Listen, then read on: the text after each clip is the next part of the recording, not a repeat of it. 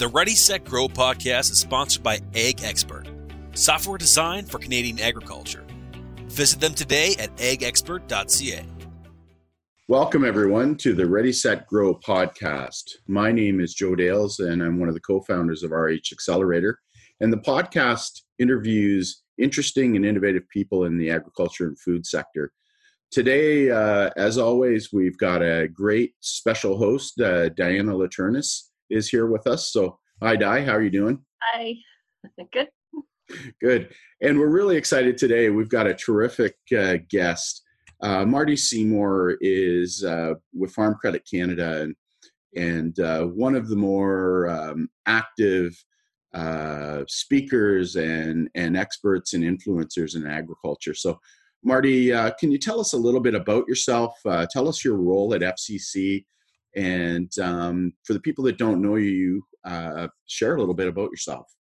Yeah, sure. Um, I love to open all my intros with I have the coolest job in Canadian agriculture, hands down. Um, so I work at FCC, as you said, in a very unique role called industry relations. if you think about FCC as a Crown Corp in lending, we would have customers from BC to Newfoundland, from cows to canola to dairy to food processing uh, I spend my day listening to trends and themes in those sectors, trying to make some sense of it, and then along the way making tons of connections in industry. So kind of become the ultimate networker in agriculture. And I consider myself kind of a generalist, but I paid a lot of attention in my role the last couple years to things around uh, automation, uh, you know, the ag tech side. How do we advance the industry? And then some emerging things we we deal with at FCC, like um, you know, uh, sustainability in agriculture, uh, where's labor gaps in the industry. And so from a professional side, I've, I've got, I still think the coolest job in the industry.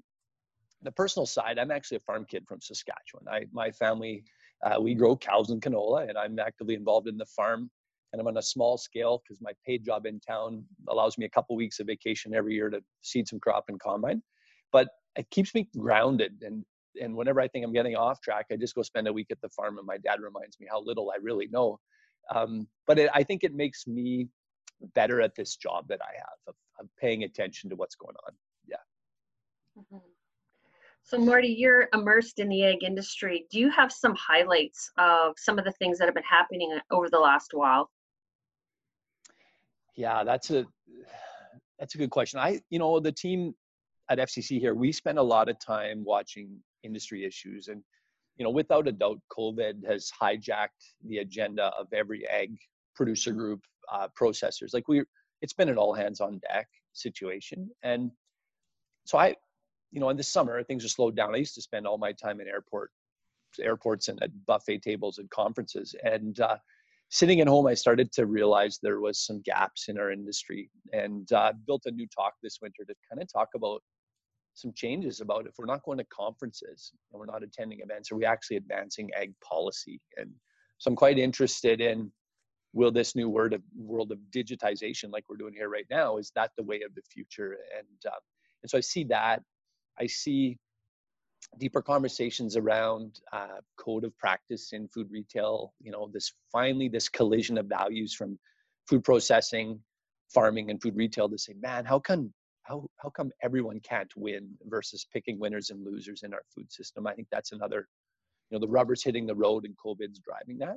And then, frankly, just businesses trying to stay in operation when people are afraid to come to work because of the coronavirus, or um, there's an outbreak in a plant and we have uh, we have to slow the line speed down. Like, how do we deliver food in this country?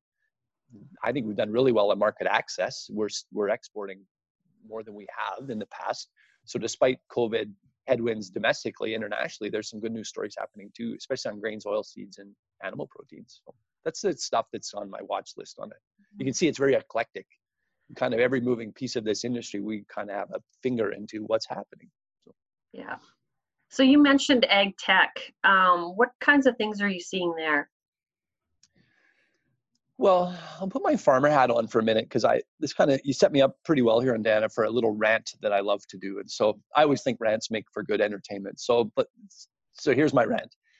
We have worked super hard as an industry to draw attention to broadband internet and how we need broadband in order to be competitive as an industry. And I was sitting on the combine in the fall, thinking about that. Um, you know, and frankly, last month I think the Fed's announced two billion dollars. We're going to bring broadband.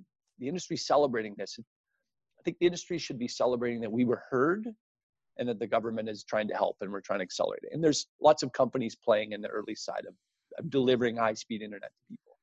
But what I realized was what's missing for me while I was sitting in the combine is so I have internet now, like outside of my, you know, streaming my Twitter account or getting a Netflix feed, was I really using it to make decisions on my farm? And so if I think about the gap that I identified was there's lots of companies that have software tools and, and FCC I think has got one of the best in our AgExpert platform. Um, counting thing, I use that. Um, I think the farm management side that we use for record keeping serving me well. But when I went beyond that to say, what other softwares am I using that require broadband? I actually wasn't using any. And I think the real challenge for the innovators at home, if you're listening to this podcast, is solve a real problem for me.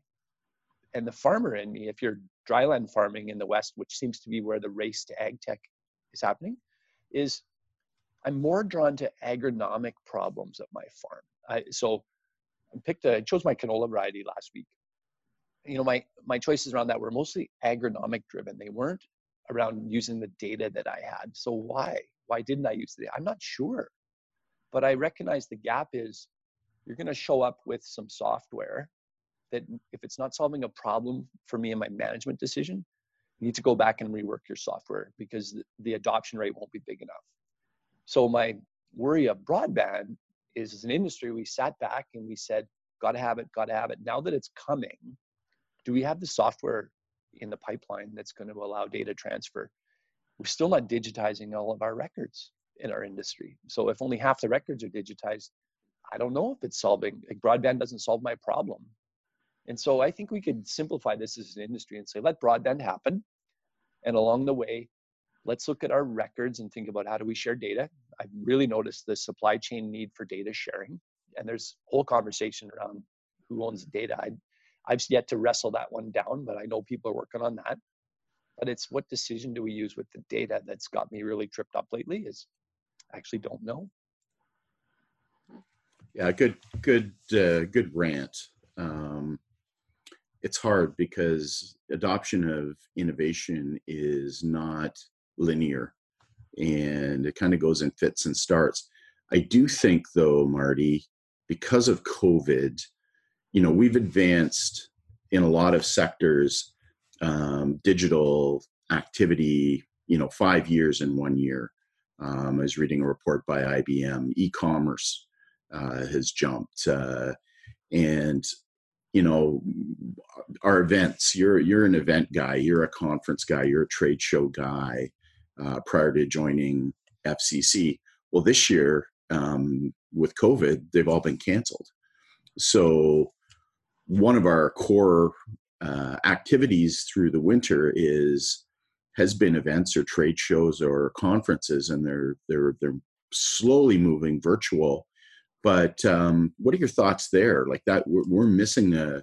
There's a huge gap, if you want to use the gap word, in in our calendar. And how can farmers take advantage of, you know, some of the opportunities uh, um, as we as we hunker down for the winter.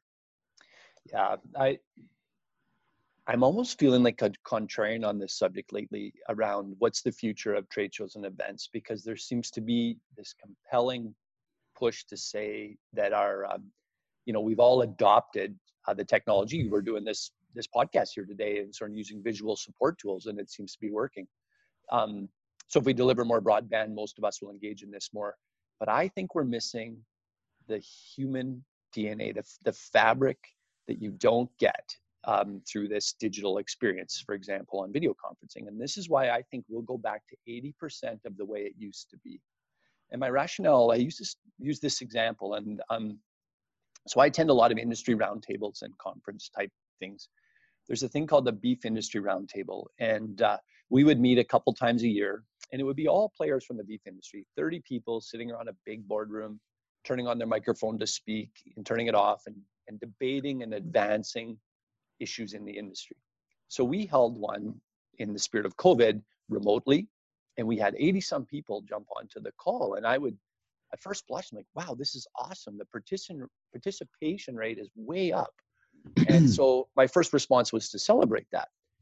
And then i thought okay well what's happening in the meeting? We spent six hours sharing powerpoint slides of what we're working on working on the packer shared and the uh, the cattlemen shared and the roundtable on sustainable beef shared and so we had a really good sharing experience I'll, I'll say pushing information but we never had a debate or a dialogue to really advance the space. And then I was reflecting on that is, you know, where that was happening or where it does happen is it happens at the buffet table and at the coffee breaks.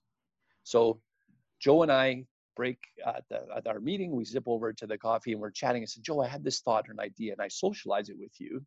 We come back to the round table and we both, I have a, now a new supporter from idea named Joe and I speak to it, and Joe says, "Yeah, I was talking to Marty. I'm in alignment, and we advance the industry." And I think we need that in agriculture to have the difficult conversations because this exercise we're doing today, it's not as natural to have the breakout and the difficult conversation. They just the organic collisions are missing, and so so for that at that anchor alone, I think ag policy people would be well served to do that. Um, innovators and people that look for collaboration would benefit from the coffee road chat versus the formalized one hour Zoom call. Um, so, so we got that piece. And the other one's community is I believe, and this is when I go to the farm, I see it all the time is this winter, I'm actually looking for community as much as I am knowledge gathering. So when I, I can get knowledge gathering by reading on the internet, attending a Zoom call, but I don't get the community that I would get by attending an agribition or uh, an outdoor farm show or uh, the winter conference series. So, so I see antibodies in how business gets done that would mean some version of our life before COVID will come back. Technology yeah. will solve some, but not all. Yeah, and I, am going to take a slightly different approach. Um, I agree with you with the lack of events, the face to face, the the depth and the um, uh, deep conversations, policy conversations they're missing. But I'm also seeing where uh, I was on an event the other day speaking, and last year they had 120 people show up in person for their their event. This year they had an event and they had 470 uh, people sign up and consume the content digitally. Now, so maybe we're not a mile deep, but we're an inch, you know, we're covering a lot of ground. And I think that's the opportunity. We've been thrust into this. And so I'm encouraging farmers and agribusiness people to take advantage of, you know, meeting people. And maybe it's only an inch deep, not a mile deep. But I don't think because uh, I, I've been in airports or I've been traveling, um, I've had a more productive six or eight months in my whole career because I can have these hour long digital experiences. And I do think we are learning how to use Zoom and these these platforms.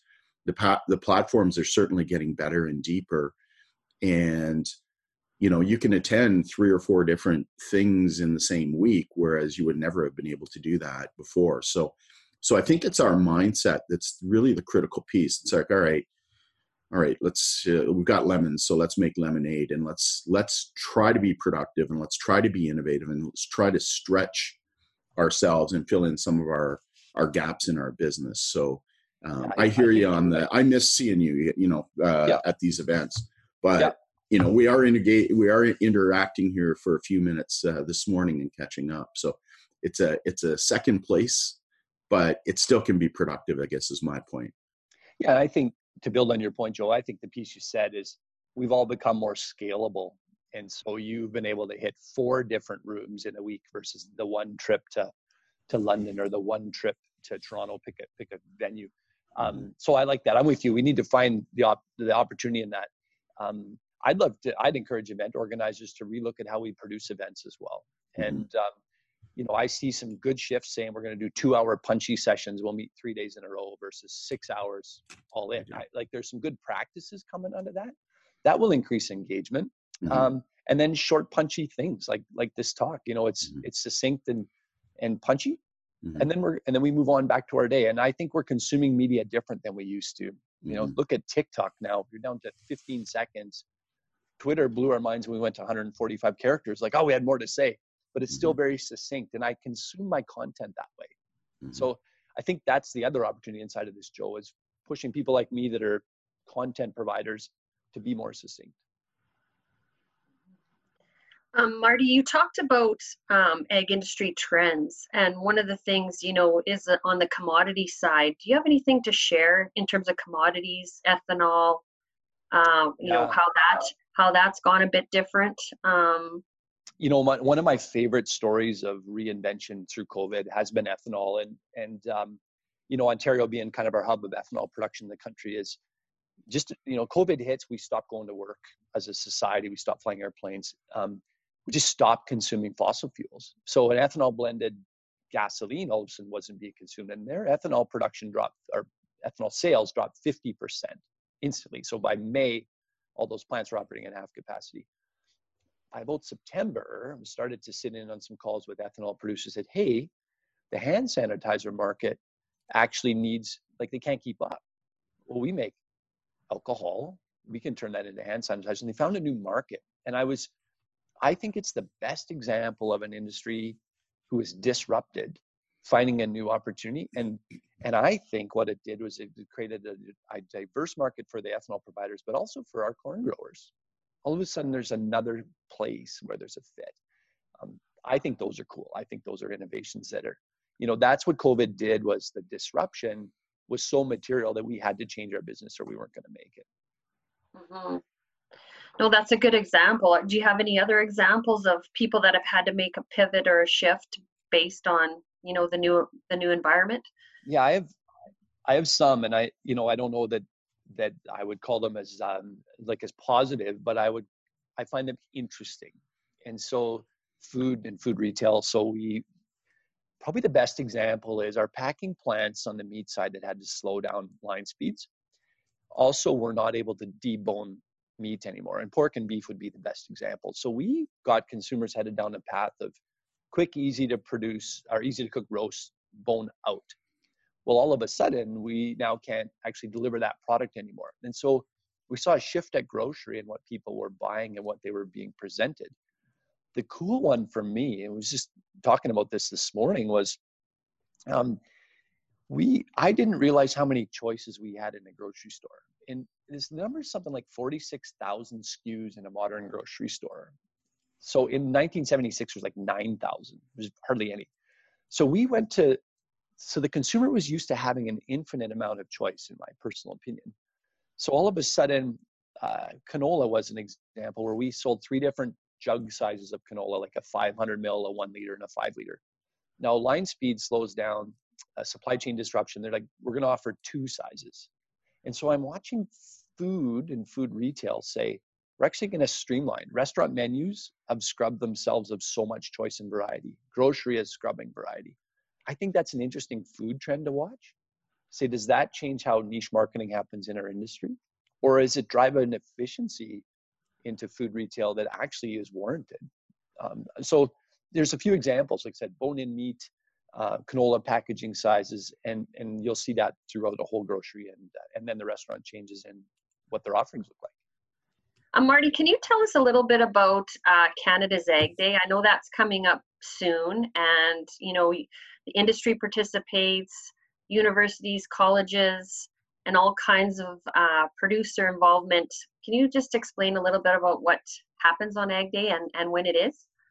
Yeah, I'm happy to talk about this one because it segues a bit to what we were talking about before about disruptions and interruptions and the value of the Canadian food system. And I, I think we can be proud in Canadian food that we're very, we've been resilient through COVID despite changes in packing plants and food processing.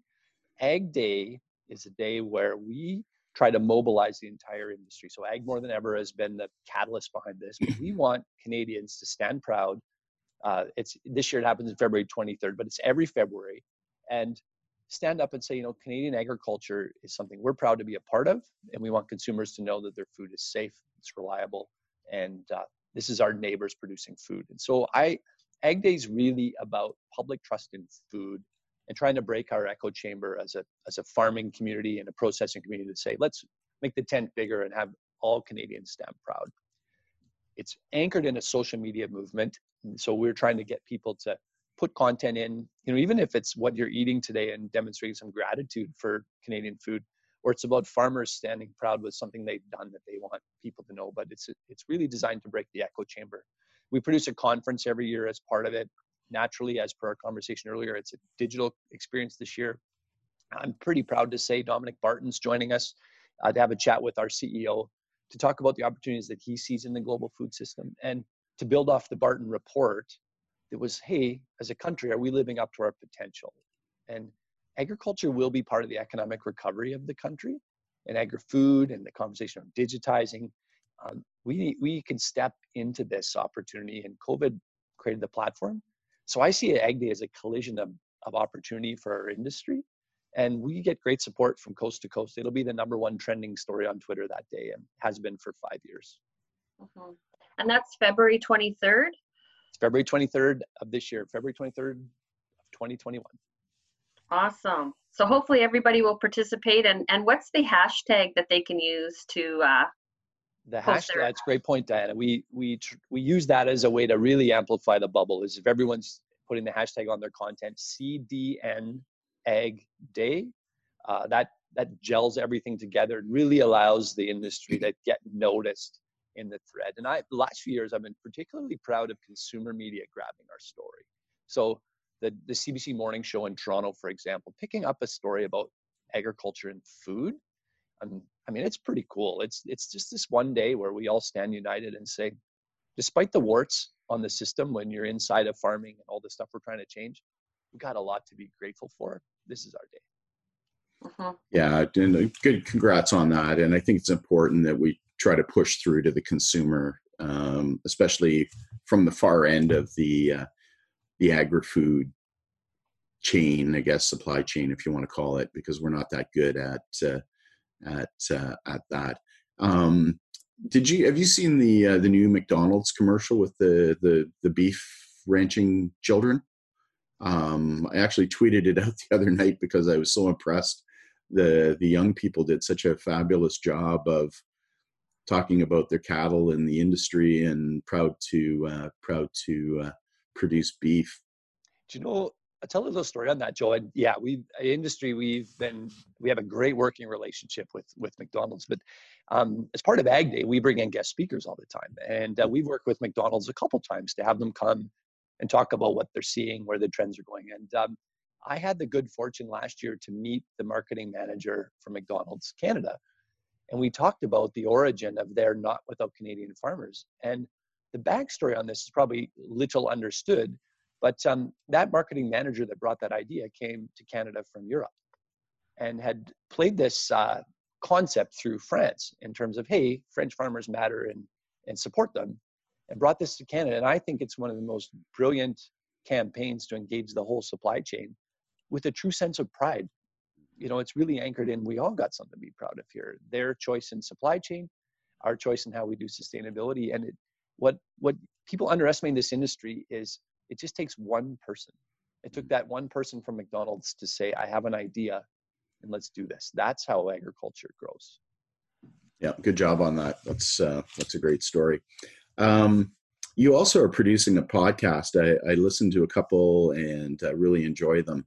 So how can people find, you know, some of these interesting stories that you're you're producing regularly?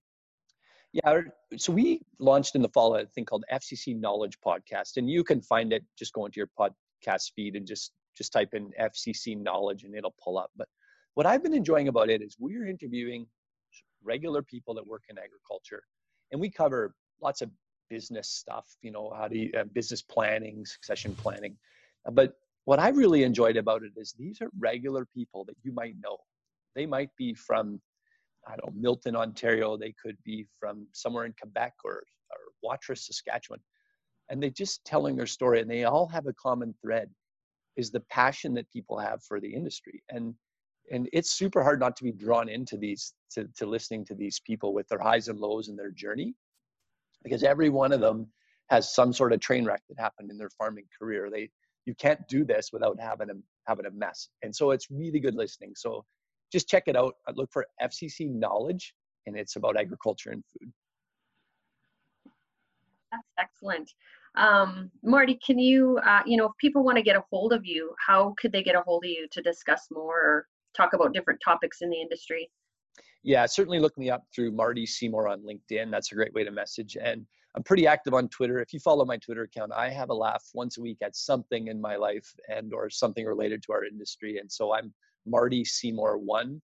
Uh, give me a follow too and uh, reach out. I I get my energy from hearing people's stories, um, and so don't hesitate to. Uh, and if you heard something I said today and it didn't sit with you, take me up on it. I welcome this. I think our industry is better by having meaningful conversations.